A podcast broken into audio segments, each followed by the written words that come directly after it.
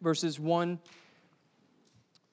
to 18. This is the third Sunday of Advent, and today we're focusing on Jesus' statement, I am the good shepherd.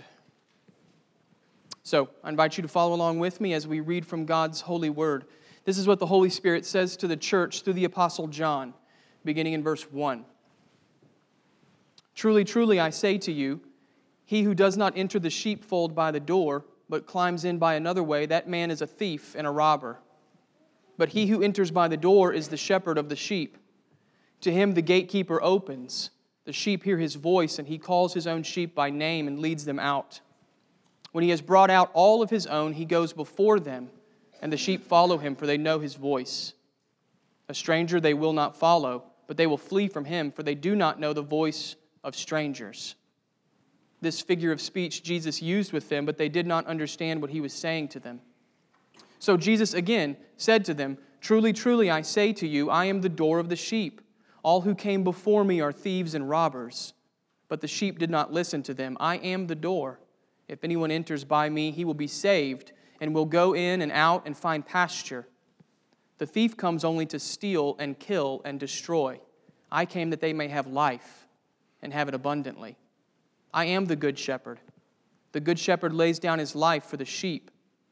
He who is a hired hand and not a shepherd, who does not own the sheep, sees the wolf coming and leaves the sheep and flees, and the wolf snatches them and scatters them. He flees because he is a hired hand and cares nothing for the sheep.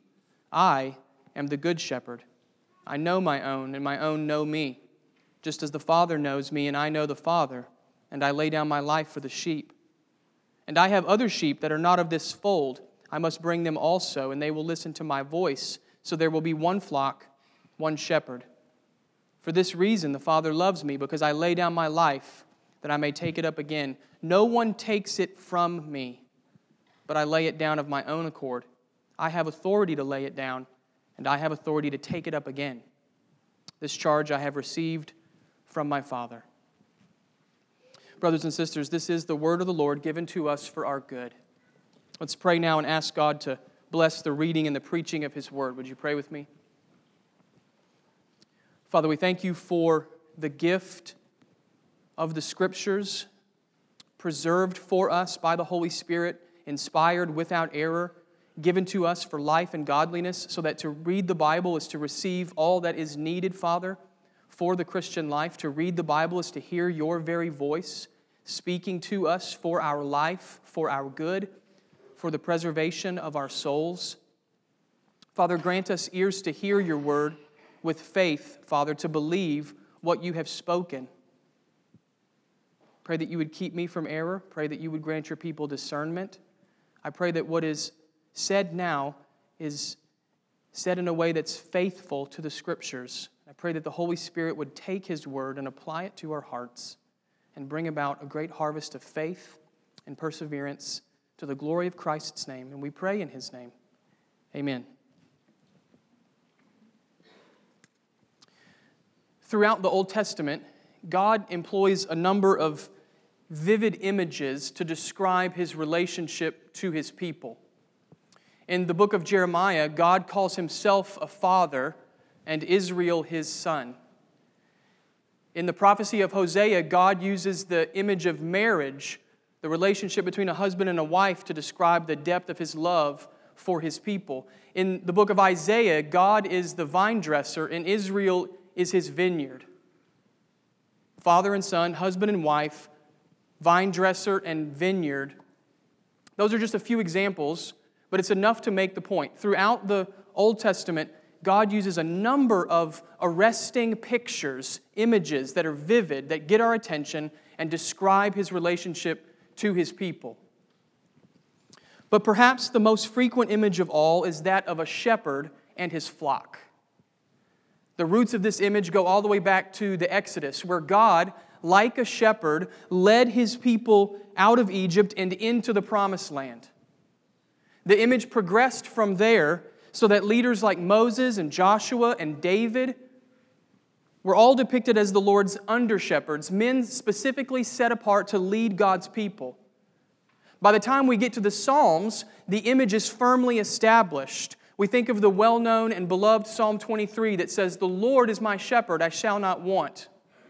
Or we think of the stirring declaration of Psalm 100, where we hear God's people proclaim, We are his people, the sheep of his pasture. Go to any part of the Old Testament, any part, from Genesis all the way to Malachi. Go to any part of the Old Testament, and you'll find some aspect of this shepherd and flock image. It's a consistent thread that runs through the history of God's people. But as the Old Testament draws to a close, this image takes on a different tone and not entirely for the better. By the time we get to the prophets, Isaiah, Ezekiel, Jeremiah, by the time we get to the prophets, God's people were not being shepherded well. In fact, they were being downright abused. The prophet Ezekiel gives us a glimpse of how bad it had become, and it's a tragic picture. This is from Ezekiel 34. Listen to what the Lord says, Thus says the Lord God, Ah, shepherds of Israel, who have been feeding yourselves. Should not shepherds feed the sheep? The weak you have not strengthened, the sick you have not healed, the injured you have not bound up, the strayed you have not brought back, the lost you have not sought, and with force and harshness you have ruled them. That's a far cry from Psalm 23, isn't it? It gets worse, though. Again, the Lord speaking through Ezekiel My sheep were scattered over all the face of the earth, with none to seek them or to search for them. Friends, that's how the Old Testament ends. The Old Testament ends on that note with God's people scattered in desperate need for someone to come and shepherd them once again. It's precisely this desperation that Jesus confronts here in John 10 when he says, I am the good shepherd. Now, you have to understand Jesus' audience to catch the significance of his statement. Jesus is talking to the Pharisees, the supposed shepherds of, of Israel. And just one chapter earlier, in John chapter 9, Jesus had healed a man born blind. You probably remember that miracle. It was stunning. He heals a man born blind. Do you remember how the Pharisees responded to that miracle? They kicked the man out of the synagogue. Think about that. A man born blind, healed, and the shepherd's response is, Get out of the synagogue, which is the same as like cutting him off from the people of God. You see, it was exactly the same situation that Ezekiel had described in his day heartless shepherds harming God's people. This is why Jesus begins the chapter talking about thieves and robbers in, in verse 1. Thieves and robbers who sneak into the sheepfold. He's confronting the Pharisees. They're not shepherds, they're thieves, they're bandits, and they harm God's people. And this is precisely why Jesus has come. This is part of God's purpose for the incarnation. Jesus has come to remedy the failed leadership of God's people. All of those Old Testament passages about God shepherding his people, all of them come together and find their fulfillment in Christ. No longer will God's people be scattered and neglected. They will be shepherded once more. And amazingly, Jesus himself, the Son of God, will be at the head of the flock. Now, while this background is certainly helpful for understanding Jesus' words. There's also much more in John 10 that should encourage us. Think of it this way Jesus doesn't claim to simply be the shepherd, he says that he's the good shepherd. The adjective is significant, for it gets to the heart of Jesus' mission. He's not simply filling a gap. Please hear me clearly on this. Jesus is not simply filling a gap and making up the difference between bad leaders and good leaders. He's not a stopgap. He's the one who he's the only one that can do this. He's doing only what he can do. He's leading God's people in a way that is good, exemplary, and excellent. So, to embrace him as the good shepherd, you've got to see not only that he leads God's people, but that he leads them in a way that's beyond compare. He leads them in a way that if you take him out, they don't just have a deficient leadership, they have no leadership. They have no shepherding. That's what makes him good. And that's where we find the encouragement. So here's what I'd like to do during our time together in John 10. Let's start in verse 1 and consider the marks of Jesus' ministry that make him not just the shepherd, but the good shepherd. What is it that defines Jesus and separates him from all other shepherds? What are the marks of his ministry? There's six of them in total. That's right, I said six. Got to change your lunch plans because we got double the normal amount of points. Six in total. And taken together, they should greatly encourage us that though we are but frail sheep, there is a shepherd who will ensure we safely reach our heavenly home. Number one, Jesus leads his sheep with faithful care. Jesus leads his sheep with faithful care. Notice verse 2 Unlike the thieves and robbers who sneak into the sheepfold, the shepherd enters by the door. Why does he enter by the door? Well, very simply because the sheep belong to him and he has the right to enter. And then notice what the shepherd does after he enters. Verse 3 he calls the sheep by name and he leads them out. This is key, friends. Shepherds in the first century didn't drive their sheep from behind, they led them from the front, often calling each sheep by a specific name. That's the emphasis Jesus elaborates on in verse 4. Notice what he says. When he has brought all of it, when he has brought out all of his own, he goes before them, not behind them, before them. It's a stirring picture, isn't it? On their own, sheep have almost no chance of finding safety. Sheep are notoriously dumb and defenseless. They easily wander off track, and sometimes they walk right into danger, not even aware of where they're headed. Knowing this, what does the shepherd do? How does he care for his prone to wander sheep? By leading them from the front. If there's danger to come, he'll meet it first. If there's a turn to take, he'll ensure they don't miss it. That's the shepherd's leadership, friends. It's faithful and careful. He leads not from the back, but from the front. What's more, this careful leadership is also effective. Again, notice verse 4 the sheep follow him. Why?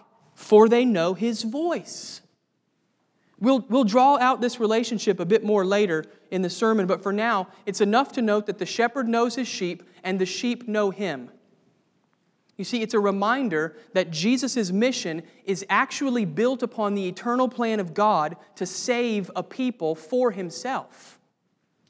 Jesus is not a haphazard shepherd hoping to find some sheep along the way.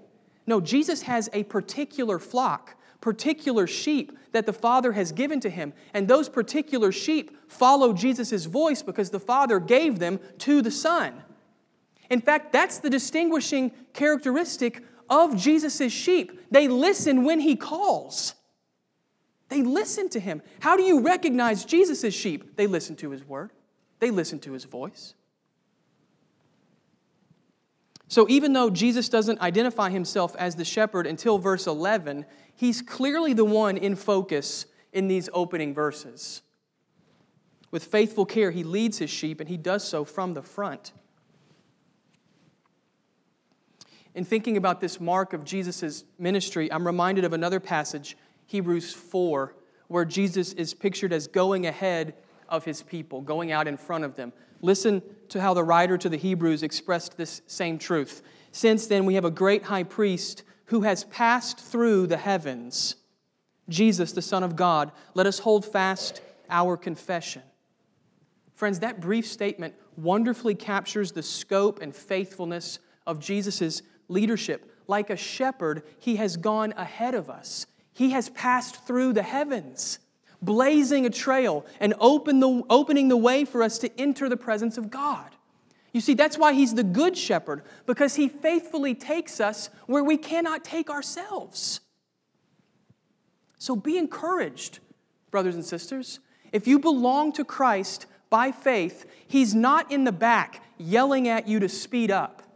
He's not cracking the whip, trying to drive you along. No, your shepherd is up ahead, and he's calling you by name. He's dealt with the danger, he's opened the way, and with faithful care, he will bring you into that heavenly green country. And he'll bring you there because he's the one out front. Jesus leads his sheep with faithful care. Mark number two Jesus feeds his sheep with life giving pasture. Jesus feeds his sheep with life giving pasture. You'll notice in verse 6 that those listening to Jesus don't understand what he's saying. They don't recognize the shepherd's voice because they don't belong to him. So in verse 7, Jesus expands on his earlier statement, and his expansion provides some clarity. Jesus says, I am the door of the sheep. Clearly, Jesus is not speaking literally, he's not literally a door. Rather, Jesus' point is that he alone is the way into God's flock. If you want to be a part of God's people, then you must enter through Jesus. There's no other door, he's the only door. Then in verse 9, Jesus describes what happens to the person who enters through this one door. Look at what he says I am the door, Jesus reminds us. If anyone enters by me, he will be saved and will go in and out and find pasture. Friends, that's an incredible promise that stretches all the way back to the Old Testament. That phrase, go in and go out, that's an incredible promise. In Deuteronomy 28, God reminded his people that the truly blessed life is found in obedience to his covenant. That's the good life, obeying God's covenant. Those who kept God's covenant would go in and out from God's presence. They would go in and out and they would enjoy being in fellowship with the triune God. That's the language of Deuteronomy and it's the language of blessing. So in verse 9, when Jesus says, those who come in through the door will go in and go out, he's not talking about grazing on green grass. He's talking about feasting on the presence of God. He's talking about delighting in fellowship with the Creator. That's the kind of pasture Jesus provides to His people. He feeds them not with literal food, but with the life giving food of dwelling in the very presence of God. Jesus makes this very clear in verse 10 with a striking contrast. Notice again what he says The thief comes only to steal and kill and destroy. I came that they may have life and have it abundantly. Those who sneak into the sheepfold ravage God's people. The thief is all about ruin and devastation. Jesus, on the other hand, gives not just life, but abundant life. The idea is overflowing beyond what's necessary. If you need 10 days in the green pasture, Jesus gives you 20. It's overflowing, it's beyond, it's excessive. And let's be clear at this point, though. This promise is not about just having a really great life. It's not about having all of your felt needs met. Far too often, verse 10 and the promise of abundant life is detached from Jesus, as though his mission were to simply give us a life full of good stuff and material blessings. And while that might sound good from a worldly perspective, it's actually pathetic when compared with what Jesus actually gives us. He didn't come to give us stuff, Jesus came to give us Himself. You can have the stuff, I want Jesus. I want that abundant life. That's what he came to give us, himself in covenant relationship. And then through Jesus, we have access to the Father by the power of the Spirit. Father, Son, and Spirit. That's the abundant life. It's knowing the triune God and enjoying the life giving gift of his presence. So I, I, have to ask you this. I have to ask you this question. When you close your eyes and envision what it's like to live a truly blessed life, is it God standing at the center of that vision? When, when, when you just take a moment and say, oh, if I could just get to this level and then things would be good, is it God that defines that level? Or is it a better job? Or is it having all the things about your spouse change that you don't like? Or is it having more money? Or is it being able to move closer to family or farther from family?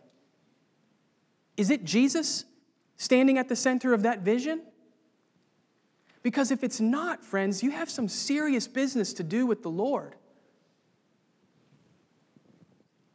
Is your vision of the abundant life full of stuff but short on God? Make God your treasure, brothers and sisters, not just what He can give you, not just what He can do for you, but Him in all of His life giving glory. That's the abundant life. Jesus feeds His sheep with life giving pasture. And in, in response, we should make it our aim to know this all satisfying God revealed in Jesus Christ. That's the abundant life. Mark number three of the shepherd's ministry. Jesus guards his sheep with his own life. Jesus guards his sheep with his own life. Verse 11 is the central point of Jesus' teaching. This is where we learn definitively why he is the good shepherd. Notice what our Lord says I am the good shepherd. The good shepherd lays down his life for the sheep. Now, it was not unusual for a shepherd to protect his sheep from danger. We think about the life of David, the preeminent Old Testament shepherd, and how he would fight with wild animals in order to protect his flock. So it's not unusual on one level. But on the other hand, what Jesus says here goes well beyond what a shepherd would typically do. Jesus is not talking about facing danger, he's talking about dying, actually dying for the sake of his sheep. To put it very simply, Jesus dies so that his sheep might live. They are in mortal danger. So the shepherd steps in and protects them at the cost of his own life. Don't miss that emphasis, friends. That little word for is massively significant. When Jesus says he dies for his sheep, he means that he dies in their place, on their behalf. In other words, Jesus speaks here of one of the most precious realities for Christians the reality of atonement. Atonement. That word and all that it represents should be one of the anchors for your soul. Jesus has made atonement for his sheep. That means he has paid for the sin of his people at the cost of his own blood. And the fruit of that payment is reconciliation with God. Therefore, having been justified by Christ, we have peace with God. And that's not all. Jesus has made this atonement in order to keep his people eternally safe. Eternally safe. Notice the illustration he uses in verse 12. He who is a hired hand and not a shepherd, who does not own the sheep, sees the wolf coming and leaves the sheep and flees, and the wolf snatches them and scatters them. You can hear the danger in Jesus' illustration. A hired hand is not like a shepherd. A hired hand is in it for the money. He has no connection to the sheep. So when the danger comes, the hired hand flees. And why wouldn't he? His most important concern is his own life. He's got to put bread on the table. I'm in it for the money. If a wolf comes, I'm running. Not the good shepherd. He lays down his life so that his sheep might be protected. That's Jesus' point, friends. He wants us to see that since He laid down His life for His people, there is absolutely nothing that can harm them as they travel the road to the heavenly city. If He laid down His life, they're eternally safe. Jesus protects His sheep, and He does so with His life. Listen, I know there are times in a Christian's life when you can get overcome with fear about your own faith or even about your own salvation. Will I make it to the end? How can I be sure that I'm going to keep trusting in Christ? What if some awful hardship strikes and destroys my faith? I have had seasons like that. Maybe you have as well. Maybe you're in the midst of one of those seasons right now, just gripped by fear of what if my faith doesn't make it? What if, what if, I, if I can't hold on to the end? If so, then I pray you would hear the encouragement of the Savior here in John 10. The Good Shepherd will not fail to protect you. How do I know that? You ask. Because he laid down his life for you. That's how you know that. He laid down his life. So when the fear begins to rise and your heart is afflicted with the thought, maybe I won't make it to the end, when that moment comes, remember this truth. Since Jesus died for his people, there is nothing, neither death nor life, neither angels or demons or principalities or power, nothing in heaven or on earth, nothing, nothing, Nothing. There is nothing that can snatch the sheep from the Father's hand. Nothing. In fact, look down at verse 28. Memorize this verse, brothers and sisters. Memorize this. These are faith sustaining words. I give them eternal life, and they will never perish, and no one will snatch them out of my hand. Do you know how many quiet mornings I've sat in my living room and thought, I am such a vile, wicked person. There's no way I'm going to be a Christian next year. There's no way. I go to this verse no one will snatch them out of my hand. And I put my life in Jesus' hand. I put my faith in Jesus' hands because that's the only way I can be safe. Memorize this. Memorize this. Put it to work. There's no better anchor for your soul, my friends. Jesus guards his sheep, and he does so with his own life. The fourth mark of the shepherd's ministry is closely connected to the third. Jesus knows his sheep with unending commitment. Jesus knows his sheep with unending commitment. Jesus returns to the same image in verse 14. Look at what he says I am the good shepherd. I know my own, and my own know me. Now, Jesus has already made both of those points earlier in the chapter, in verses 11 and 4, respectively. But notice the new comparison Jesus introduces in verse 15. Just how deep is the relationship between Jesus and his people? How deep does it go? As deep as the Father's relationship with the Son. Listen again to what Jesus says I know my own, and my own know me. Here comes the comparison. Just as the Father knows me, and I know the Father. Friends, there's no relationship in the universe as deep and personal and long lasting as the one between the Father and the Son. For all eternity, the Father and the Son have known one another fully and completely. The Father is in the Son, and the Son is in the Father, so that they participate fully in the life of one another. There is no aspect of the Father that the Son does not know, and there's no aspect of the Son that the Father does not know. They know and delight in one another completely without any hindrance, and this relationship can never be broken. From eternity past to eternity future, the Father and the Son dwell with one another and in one another in perfect harmony, complete knowledge, and unbreakable commitment. This is the glorious mystery of the life that the triune God enjoys within himself. Within himself. Now look back at verse 15 and feel the magnitude, the weight of Jesus' statement the relationship between Jesus and his people is like that of the Father and the Son. Friends, that's a staggering statement to consider. That should blow your mind. This is not a relationship of mere acquaintance. No, this is a relationship of deeply personal insight and profound commitment. Jesus withholds nothing from his people, just as the Father withholds nothing from the Son. Jesus will never fail his people, just as the Father will never fail his Son. As the Father shares his life with the Son, so the Son shares his life with his people. Brothers and sisters, this is what it means to have eternal life. This is eternal life, to know God and his Son through the Spirit. Eternal life is not just an unending duration of existence.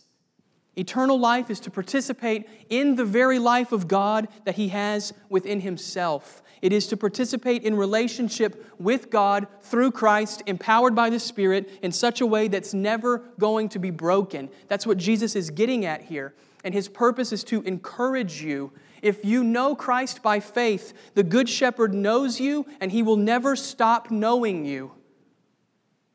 He doesn't keep anything from you. He can't, ca- he can't cast you off because to do so would be to cast off himself, and he could never do these things. To break the relationship with you, he would have to break the relationship with his Father. But the triune God is perfectly unified, he cannot be torn apart. This is the life that He gives for all eternity. The Son will be life to those who trust in His name. Jesus knows you, friends. If you're in Him by faith, He knows you, and He knows you with an unending commitment that will never stop. That's number four. Mark number five of the shepherd's ministry. Jesus seeks his sheep without fail. Jesus seeks his sheep without fail. Notice verse 16, where Jesus highlights the global scope of his mission. And I have other sheep that are not of this fold. I must bring them also, and they will listen to my voice. Remember, Jesus' audience is primarily Jewish, so when he speaks of other sheep, he's talking about Gentiles, non Jews, Gentiles being included in the family of God. And this is exactly what the Old Testament prophets said the Messiah would do. Isaiah 49, verse 6 It's too light a thing that you should be my servant to raise up the tribes of Jacob. I will make you a light for the nations, that my salvation may reach to the ends of the earth. You see, verse 16 is a clear claim of identity from Jesus. He's telling them, I'm the Messiah, I'm the Christ. I came to do what God said the Savior would do gather people not just from Israel, but from every tribe, tongue, and nation. Notice also the certainty of Jesus' mission. Again, verse 16, he says, I must bring them also, and they will listen to my voice. Not, they might listen to my voice. Not, there's a chance they will listen to my voice. Not, they will come if my people come up with enough good mission strategies. No, none of those things. They will come. They will listen to Jesus' voice for certain, without a doubt. There will be people from every tribe, tongue, and nation in the Good Shepherd's flock because the Good Shepherd is sovereign and his mission cannot fail.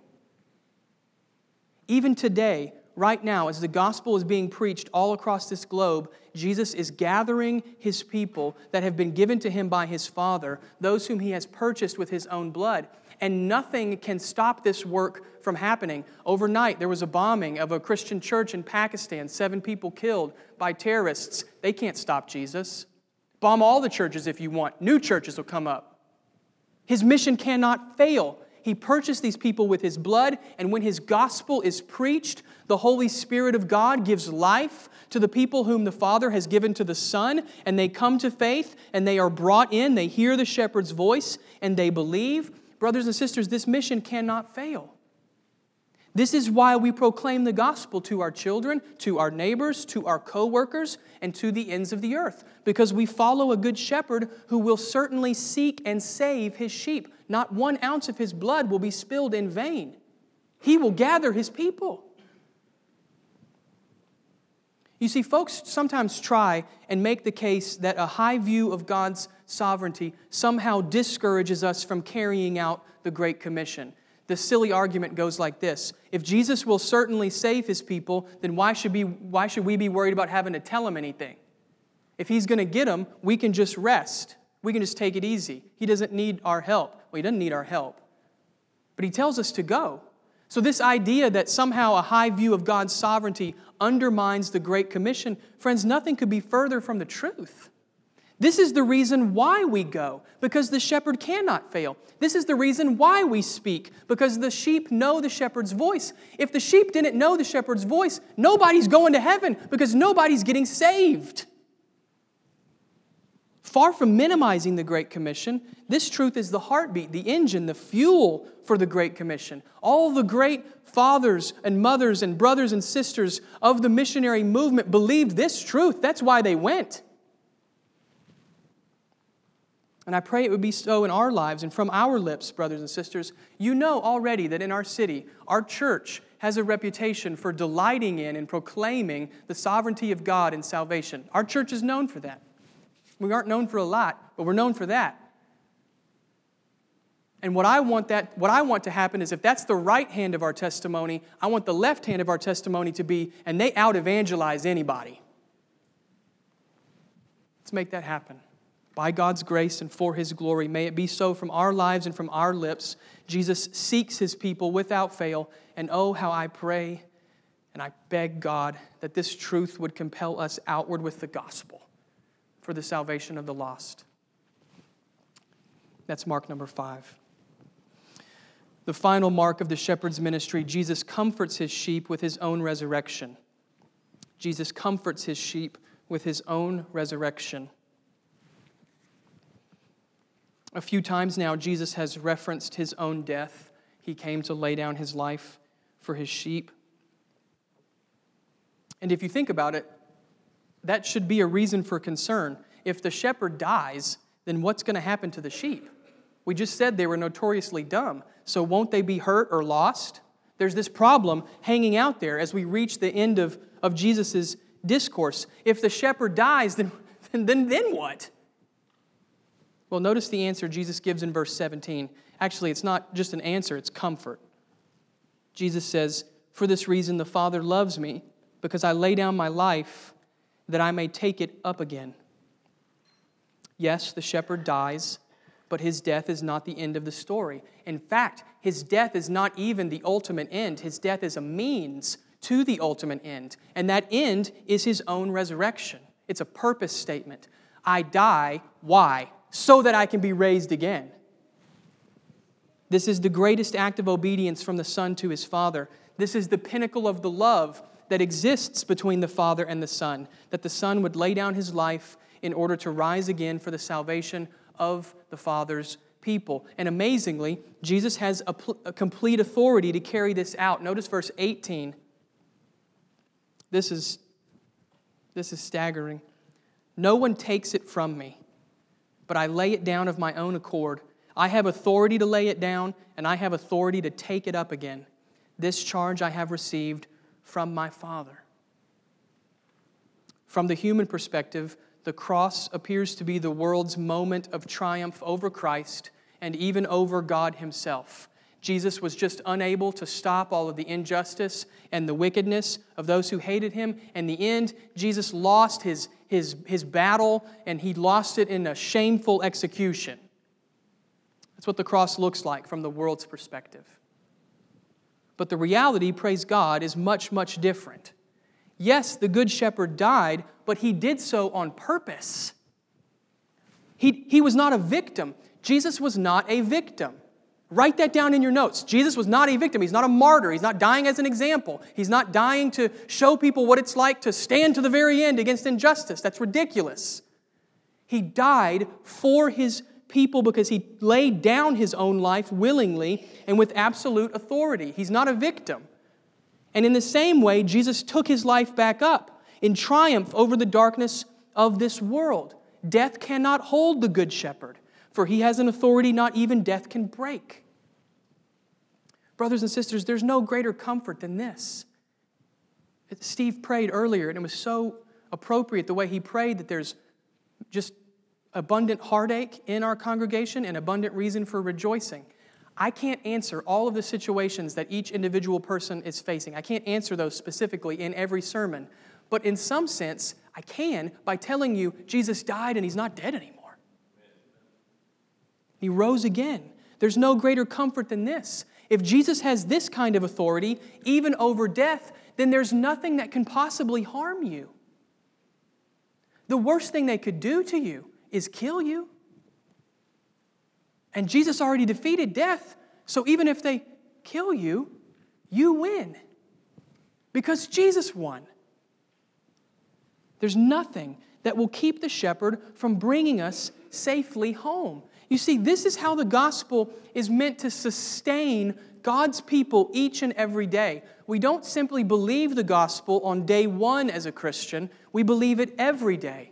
We need it every day. We apply it to our lives every day so that whatever situation we face, it's the reality of the resurrection that sustains us to the end. The Good Shepherd comforts his sheep, and he does so with the truth that, transfer, that answers every trial, every darkness, every discouragement. It's the reality of his own resurrection. If Jesus crushed death, friends, there's nothing that will crush you. He comforts his people with his own resurrection. So we return to the question that we asked at the outset of the sermon What makes Jesus not just the shepherd, but the good shepherd? It's the ministry he performs on our behalf. He leads us with faithfulness, he feeds us with life giving pasture, he guards us with his own life, he knows us with unending commitment, he seeks us without fail, and he comforts us with his own resurrection. Truly, then, brothers and sisters, he is the good shepherd. He's the good shepherd. As we began our time this morning, we considered how at the end of the Old Testament, God's people were not being shepherded well, not at all. Remember the words that we read from Ezekiel 34 God's people were scattered with none to seek them. Well, do you know how God said he would remedy that problem? He told the prophet Ezekiel his solution, and it was stunning to say the least. Listen to God's solution from Ezekiel 34. This is what comes at the end of that tragic chapter. Thus says the Lord God Behold, I, I myself, will seek them out. As a shepherd seeks out his flock when he is among his sheep that have been scattered, so will I, I myself, seek out my sheep, and I will rescue them. Who is Jesus, friends? He is God in the flesh, come to seek and save God's scattered people. He's the good shepherd, He's our Savior, and He is our God. May our hearts rejoice in Him both today and throughout eternity. Amen. Let's pray. Father, we've seen so clearly from your word that there is truly no one like the Lord Jesus Christ. He's